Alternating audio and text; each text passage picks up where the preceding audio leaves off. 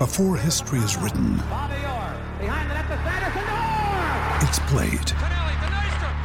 Before it's frozen in time, it's fought one shift at a time. Before it's etched in silver, it's carved in ice. What happens next will last forever. The Stanley Cup Final on ABC and ESPN Plus begins Saturday.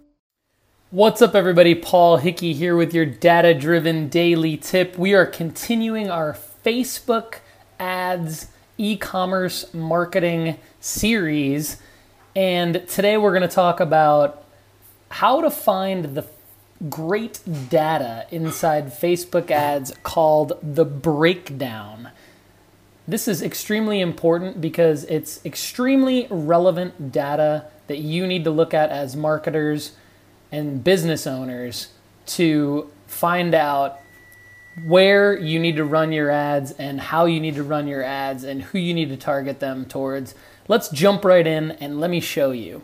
So, the first thing we're going to do is go into our Facebook Ads Manager and you're going to find a campaign that you want to analyze. In this case, I've brought up two of them to show you guys, and you're going to go move over to the section under campaigns called breakdown. From the breakdown tab, you're going to select any number of these uh, categories you can do by time, by delivery, and by action.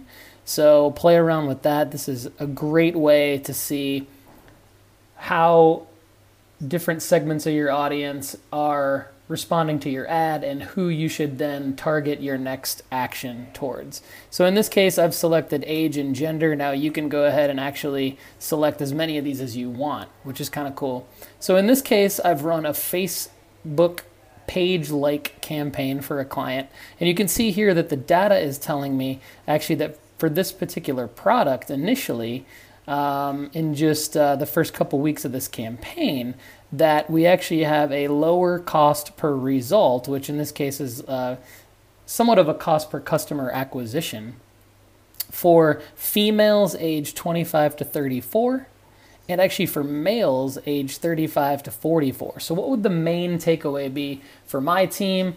For your team, it would really be to go ahead and run a separate page like campaign only targeted at these two demographics and just pump the absolute crap out of that campaign.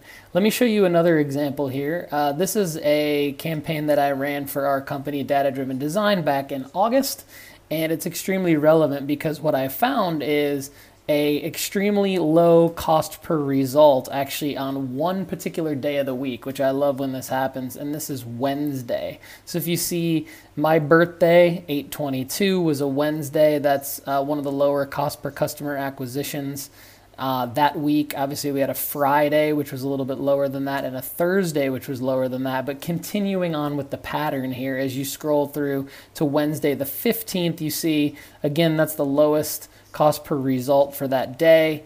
Uh, and then the the Wednesday before that would be the 8th. So again, the pattern continues lowest cost per result for that week.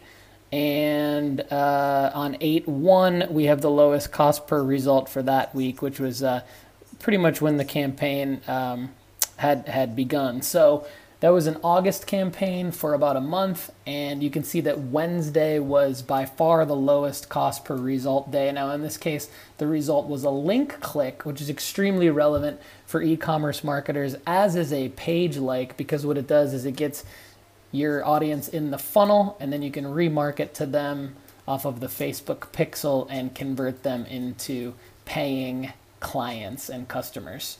So, our Facebook e commerce series is going to continue for Facebook marketers, those of you looking to grow your business.